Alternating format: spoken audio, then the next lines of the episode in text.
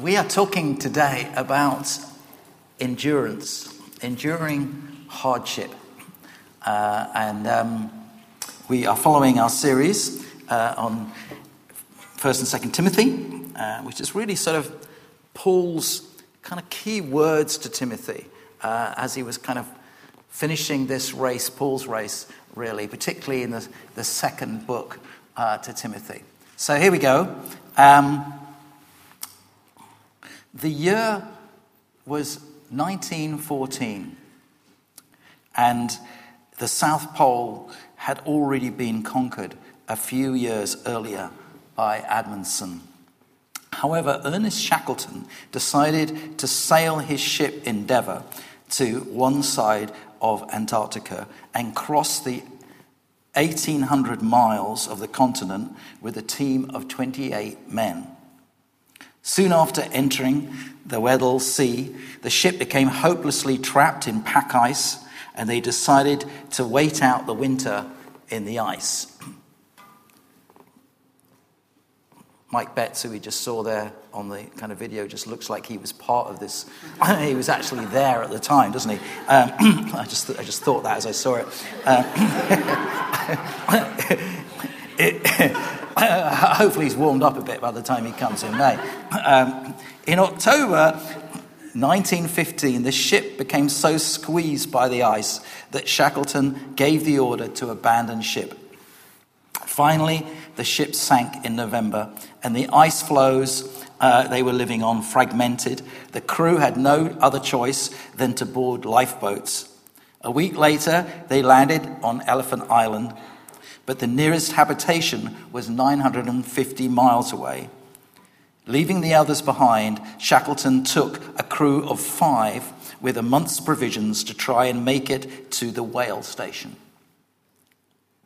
For 14 grueling days, the men endured gale force winds, monstrous waves, and a constant soaking of freezing spray, and they landed on the north of the island, necessitating uh, them in trekking for 36 hours non stop across the pack ice to reach human habitation. Three months later, they were able to get back to Elephant Island to pick up the remaining crew.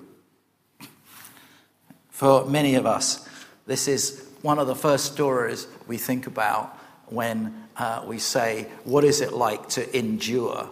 And we're thinking, there is a band of guys that was really enduring in very freezing conditions uh, and actually survived uh, amazingly maybe sort of bringing a bit more up to date um, in some of our lifetimes anyway, um, we have the kind of story of Ma- Nelson Mandela. Um, spending 27 years in prison at the hands of apartheid government, basically because he opposed their prejudicial racial regime. If that wasn't amazing in itself. The really key thing was that he didn't let his heart get hardened by it. And what is the amazing thing that is in our lifetime is that he then, when he was released, worked hard building bridges, ensuring a peaceful transition to a new South Africa. He endured unjust hardship and yet, he didn't let his heart get bitter. And that is quite an amazing thing. So it's, it's not just enduring hardship and just ending up as some twisted, bitter person. It's actually enduring hardship and actually being grace filled and generous is just a wonderful trait. And Paul is talking about this to Timothy, and we're going to uh, come into the scripture now. So, 2 Timothy 4 5. And I really want to see this as the kind of key passage this morning. We're going to be looking at this at the end in sort of a lot more detail, but uh, we're going to kick off here right at the sort of end of 2 Timothy.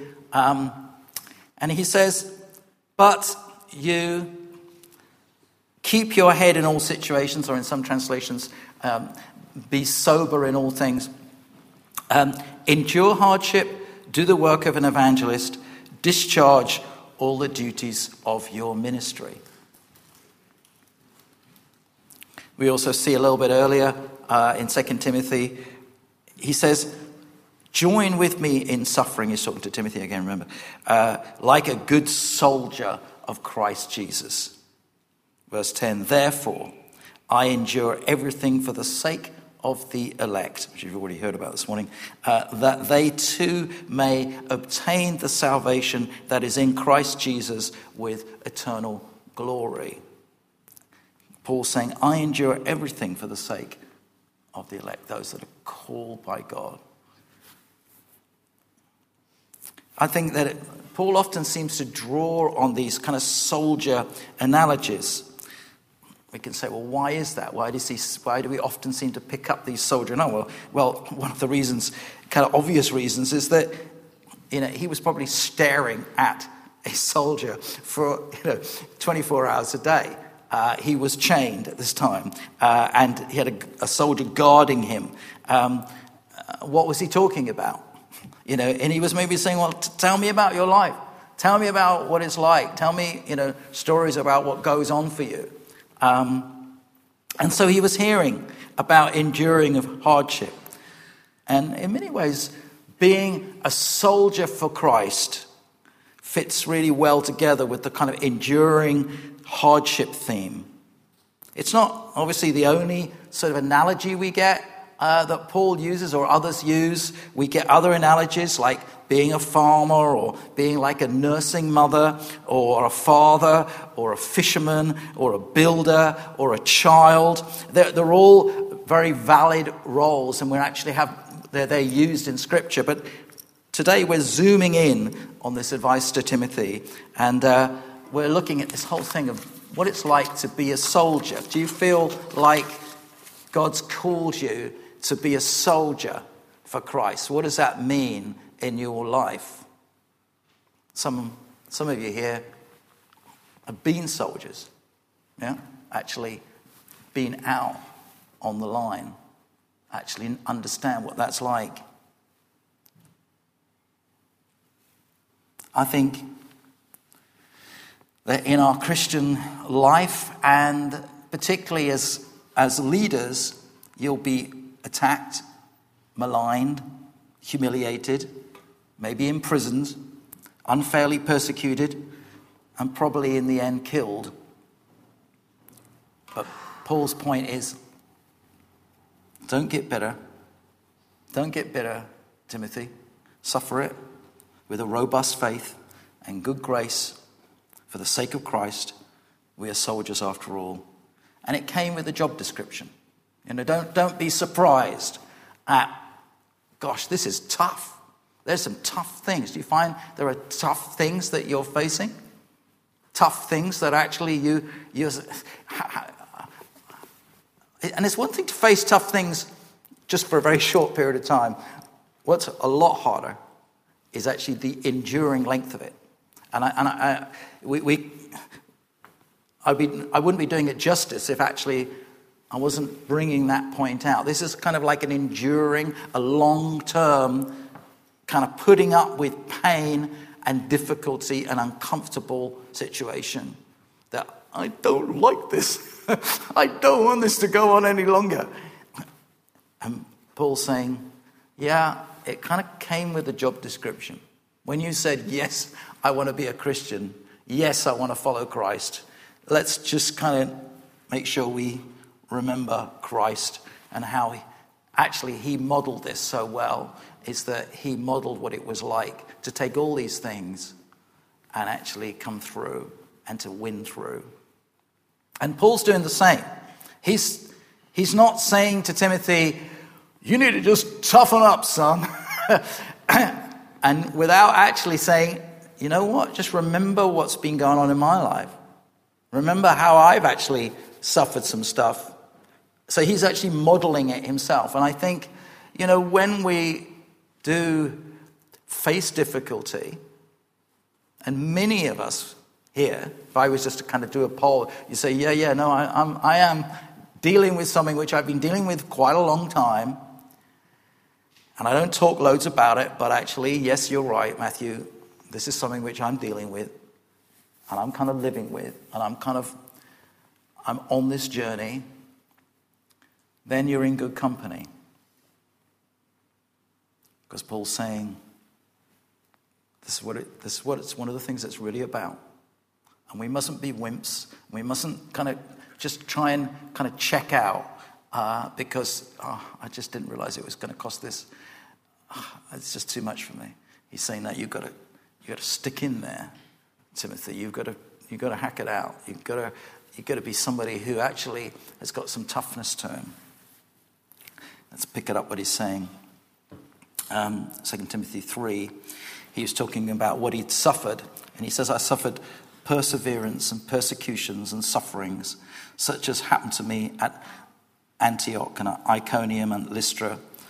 What persecutions I endured, and out of them all, the Lord rescued me.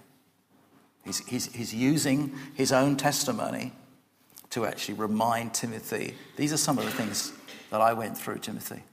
This is part of the deal. We're, we're well aware of the, the passage in 2 Corinthians 11, and he talks, he gives an even a longer list of imprisonments and beaten at times without number, often in danger of death. Five times I received from the Jews 39 lashes. Three times I was beaten with rods. Once I was stoned. Three times I was shipwrecked. A night and a day I've spent in the deep. I have been on frequent journeys and dangers from rivers and dangers from robbers, dangers from countrymen, dangers from Gentiles, dangers in the city, dangers in the wilderness, dangers in the sea, dangers among the brethren. I have been in labor and hardship through many sleepless nights, in hunger and thirst, often without food, in cold and exposure. Apart from such external things, there is the daily pressure on me of the concern for all the churches. This was someone who knew what he was saying. He wasn't just, it wasn't just rhetoric, it was, I have experienced this, I know what I'm talking about. Welcome to this army that we are part of, this army of Christ that is going to take the world. I often say to people that as Christ followers, we need to be soft hearted, but outwardly have skins like rhinos. there is a toughness that is required. There is a toughness.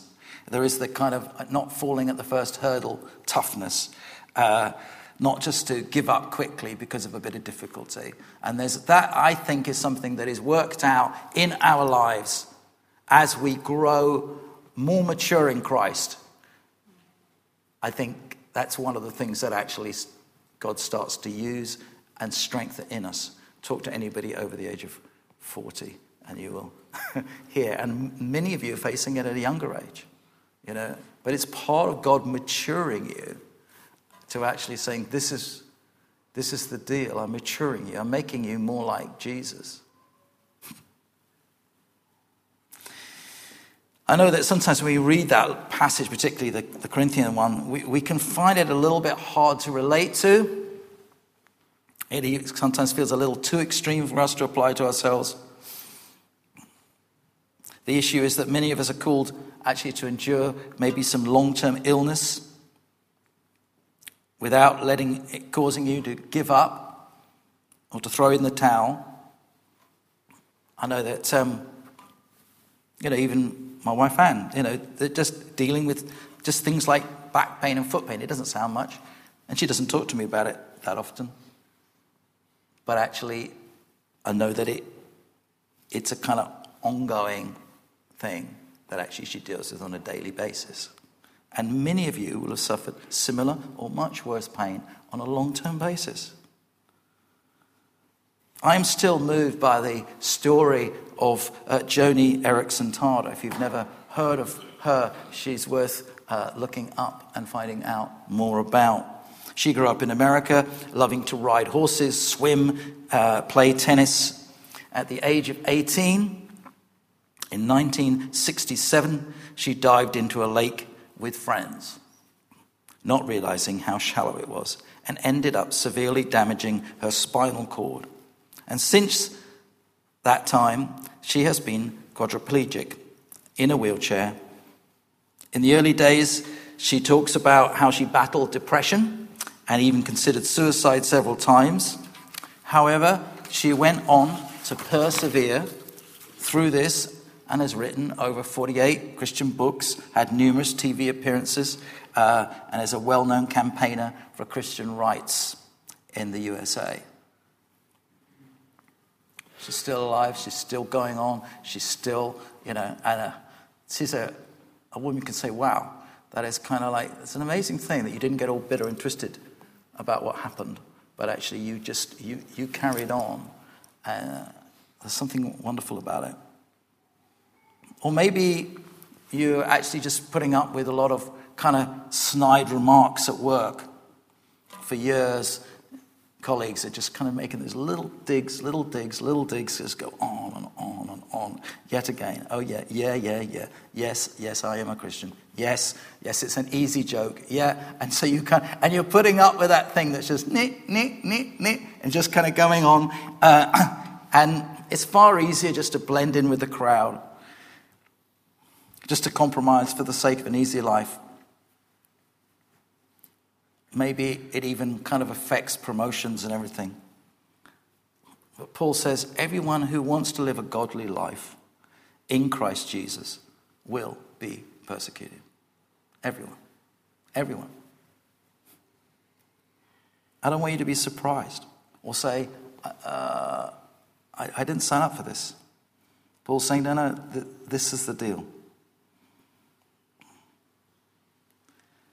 There is I think it's important that we don't sit in judgment at what constitutes proper, inverted commas, suffering. Um, we don't actually know what somebody else is dealing with. So you can, oh, come on, that's not really very much.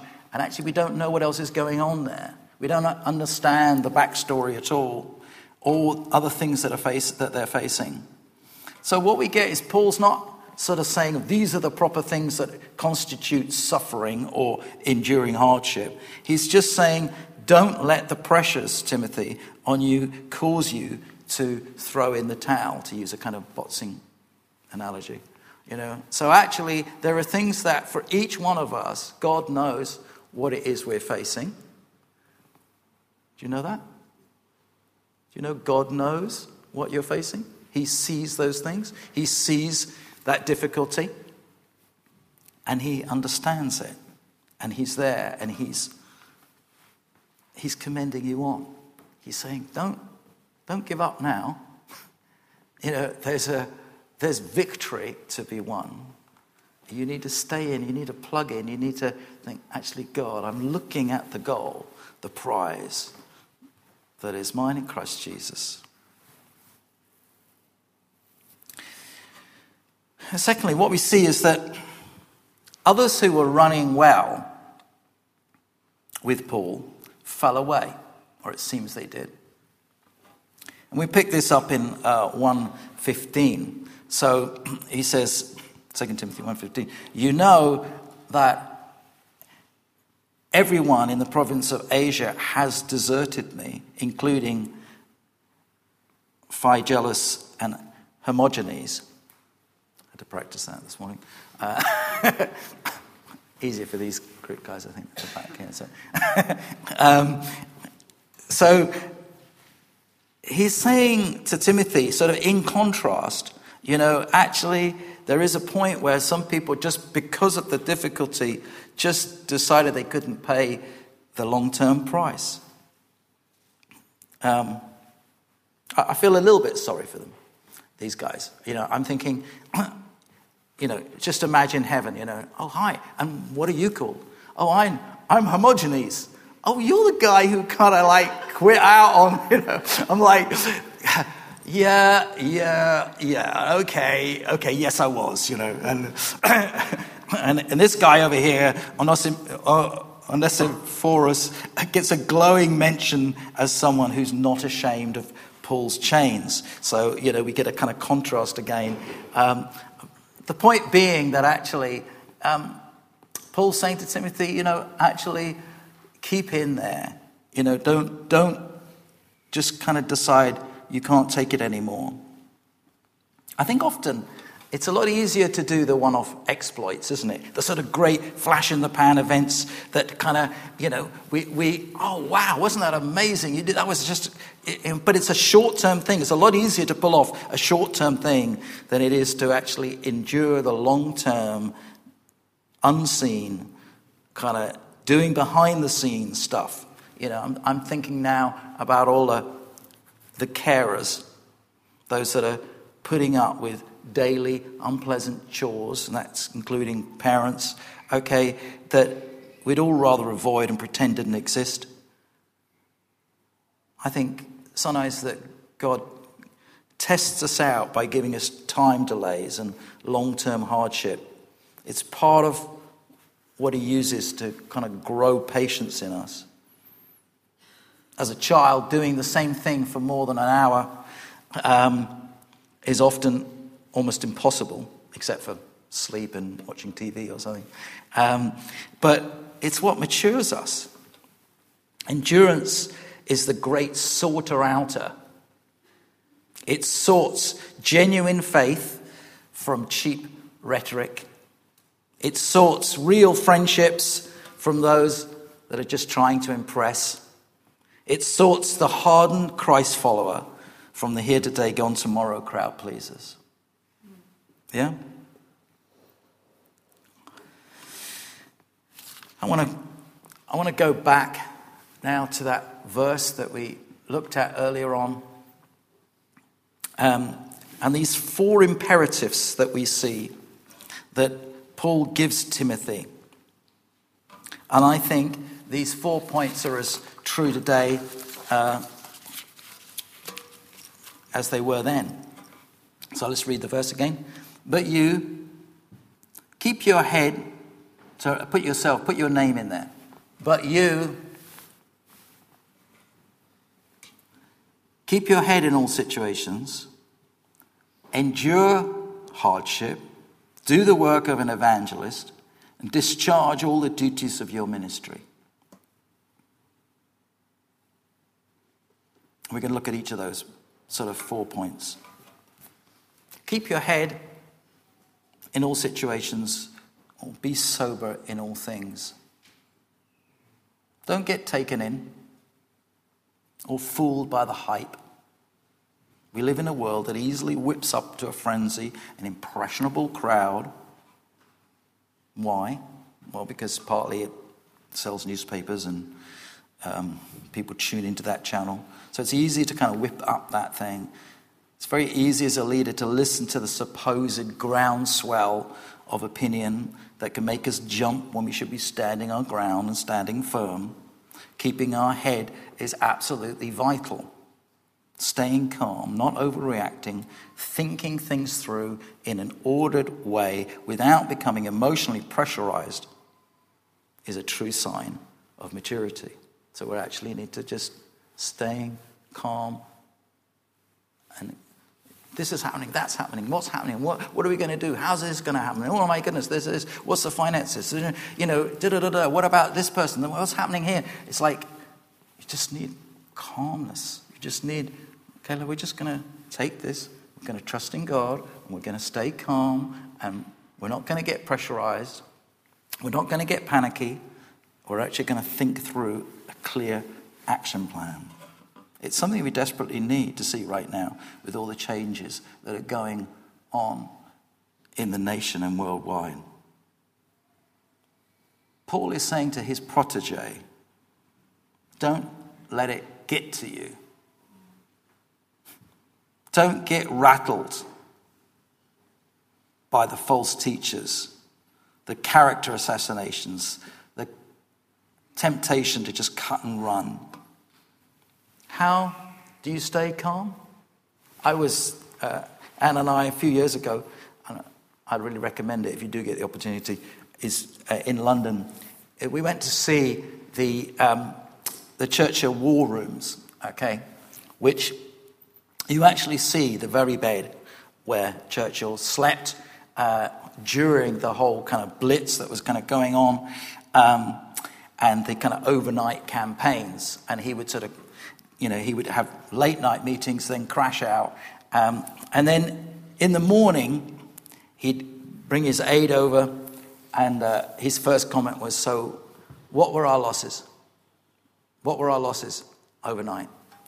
And if it was bad news, do you know what he did? He rolled over and went back to sleep. and it just, it, it affected me. It just, you think, my goodness, you know, you are kind of in charge of the whole of the British Armed Forces. All these hundreds of thousands of people that could be killed. And if it was bad news, instead of worrying and getting all fretty about it, you simply just thought, well, I'm going to need a bit more sleep today. you know, I'm just going to stay calm and I'm going to. I just thought, what a wonderful way to lead. And he just, he just, Churchill was just a great example of somebody who kept his head uh, and didn't panic. And that's what we needed. We needed clear decision making of actually how we were going to win the war. So I think this whole thing of whether, whatever you're leading, okay, whether it's your family, or a work situation or a church or a small group or whatever it is, actually, you need to stay calm and keep your head. Stay sober in that. That's, that's really not to do with drinking, that's to do with, in this context, it's actually staying with a sort of clarity uh, and actually kind of work that through. And God really wants that. And then, secondly, we see enduring hardship. We spent obviously most of our time on this point, but uh, God will help you sustain, sustain the pressure, the pain, the cold. The, that, that's particularly in there for the Nigerians, by the way, uh, who I just know find it so hard. Particularly, we're getting onto summer now, so it's, it's a lot better. You know, we're just getting up to your winter sort of period. But, you know, uh, but uh, obviously Paul mentioned cold as well, which is interesting. Uh, so the pressure, the pain, the cold, the difficult physical circumstances. We need to be experts at drawing on his grace. It's interesting that Paul uses his own difficulties to help to be an example to Timothy in this.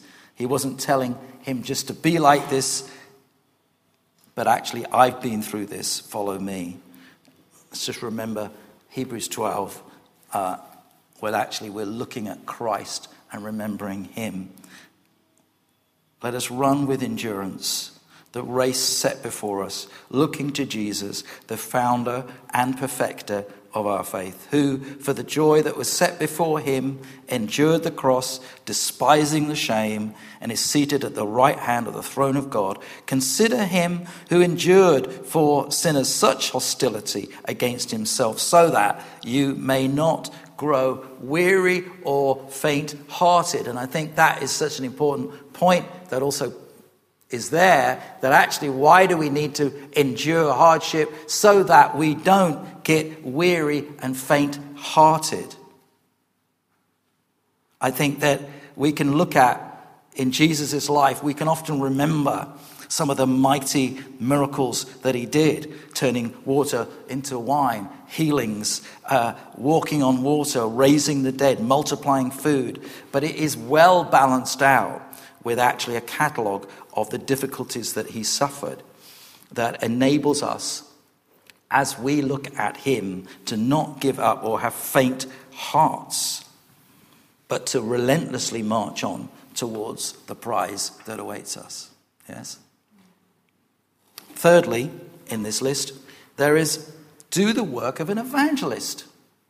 Don't let all the accusations and the false teachers, the humiliations, stop you from proclaiming the word of God. Your job is to continue to preach the gospel, the good news about Christ, and the futility of life without Him. I find this an interesting thing that actually it's a lot easier to, at work to just coast along and to keep our views to ourselves. Nobody's going to get offended if we just, you, you go to church, great, I'm sure it's really good for you. It's only as we start to say, yeah, but actually, I do believe that Jesus isn't just good for me, I think he's good for you, and you really need him. without Him, actually your life is completely meaningless. I think the, the, it's, as I think about this, it's interesting that he raises the point of evangelist. It's actually, there's only three places that the word's used in the Bible, and this is one of them. And he could have said, you know, endure hardship, concentrate on worship or social action, or make sure that you keep participating in the gifts. But he actually says, make sure that you stay as an evangelist. And there's something important about saying, make sure that you actually stay talking about who Jesus is and to people who don't know him. Yeah? And I thought that was just interesting that he raises that out of all the things. He actually brings that out and saying, endure hardship, make sure you don't let go of this point, that you actually keep preaching the gospel.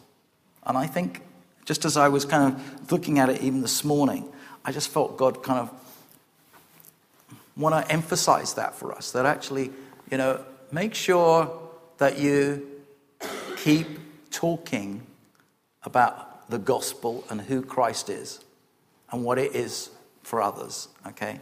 We're not, we don't want to just be a bubble where we're just kind of keeping it to ourselves. Or actually, we're here to actually bring the good news to others, yeah? What the world wants is us to shut up and just to keep it to ourselves. Don't mind what we do in here. just don't bring it out there. you know, actually, no, no. Make sure that we keep bringing it out. Make sure we keep telling others about Christ. And finally, the fourth point is to discharge all the duties of your ministry or fulfill your ministry. Paul is drawing to an end of his ministry. He knows he hasn't got long. He knows actually this is the end of his, his part, that actually he has, uh, as he says in verse 16, uh, he says, I've been poured out as a drink offering. It's kind of like, you know, got the top on. Uh, it's going to, I'm poured out, and the time of my departure has come. Paul knows where he's at. He knows where he's on in terms of, yeah, no, I've, I've fulfilled what God's given me to do. But Timothy, I'm urgently admonishing you to complete the course. Maybe we can get the band up. I'm nearly finished. He's saying, I want you to run well, to be the leader that God's called you to be, not to give up, not to choose just an easier life. And I love the word kind of discharge all the duties of your ministry. It kind of, one of my early jobs, you didn't know this probably, one of my earliest jobs, probably was my earliest job, was I worked shooting clay pigeons. Do you know what a clay pigeon is? Those kind of, kind of discs that people with shotguns kind of shoot down and kind of practice on, and they kind of shot up into the sky, and you kind of shoot them. and one of the important things that I had to know as a 16 year old was making sure that the double barreled shotgun had discharged all its rounds and that it actually was cracked open and that you actually were looking down, you were making sure there was nothing in there. There was nothing that might go off suddenly. And actually, that was part of it. And you learn to have a healthy respect of guns. And there was a sense that there's a discharging of all your duties there's a sense that actually we have uh, we've run well, and dis- Paul's really saying, I've discharged all my duties. I've planted churches, I've preached the gospel, I've discipled, I've taken the hard hits, but I've run well. I know I've run well. But Timothy, I'm now handing over this baton to you, and I'm saying, run well, mate. Don't, don't give up. Don't give up with a, you know, difficulties and persecutions. Stay it out because God's got purposes. And I want to say that to you this morning. God's got purposes. God's got purposes in your life. He's got things that He still has got for you to do, to accomplish for Him. We heard earlier that one of the ways that helps stir us to, well, what purposes is the next question. What purposes? What, what has He got for me? And one of the ways that we actually help that is by going to uh, having our chosen for purpose. What is my purpose? well, come to the Chosen for Purpose conference on the 20th of May. It's just for one day, just for a Saturday. Make sure you sign up for that. It is great having Mike Betts, even if he was in the South Pole, actually coming and discharging what God's doing for him across not only the UK, but across the world and bringing some of that. I'm really looking forward to hearing him. He is a fantastic speaker. Heard him many times before. He's a really good guy. Uh, and, and those others. Let's get stirred about what God's purposes are. Let's make sure that as a ch- church, we discharge everything that God's given us to do. Amen? Let's stand up and worship God.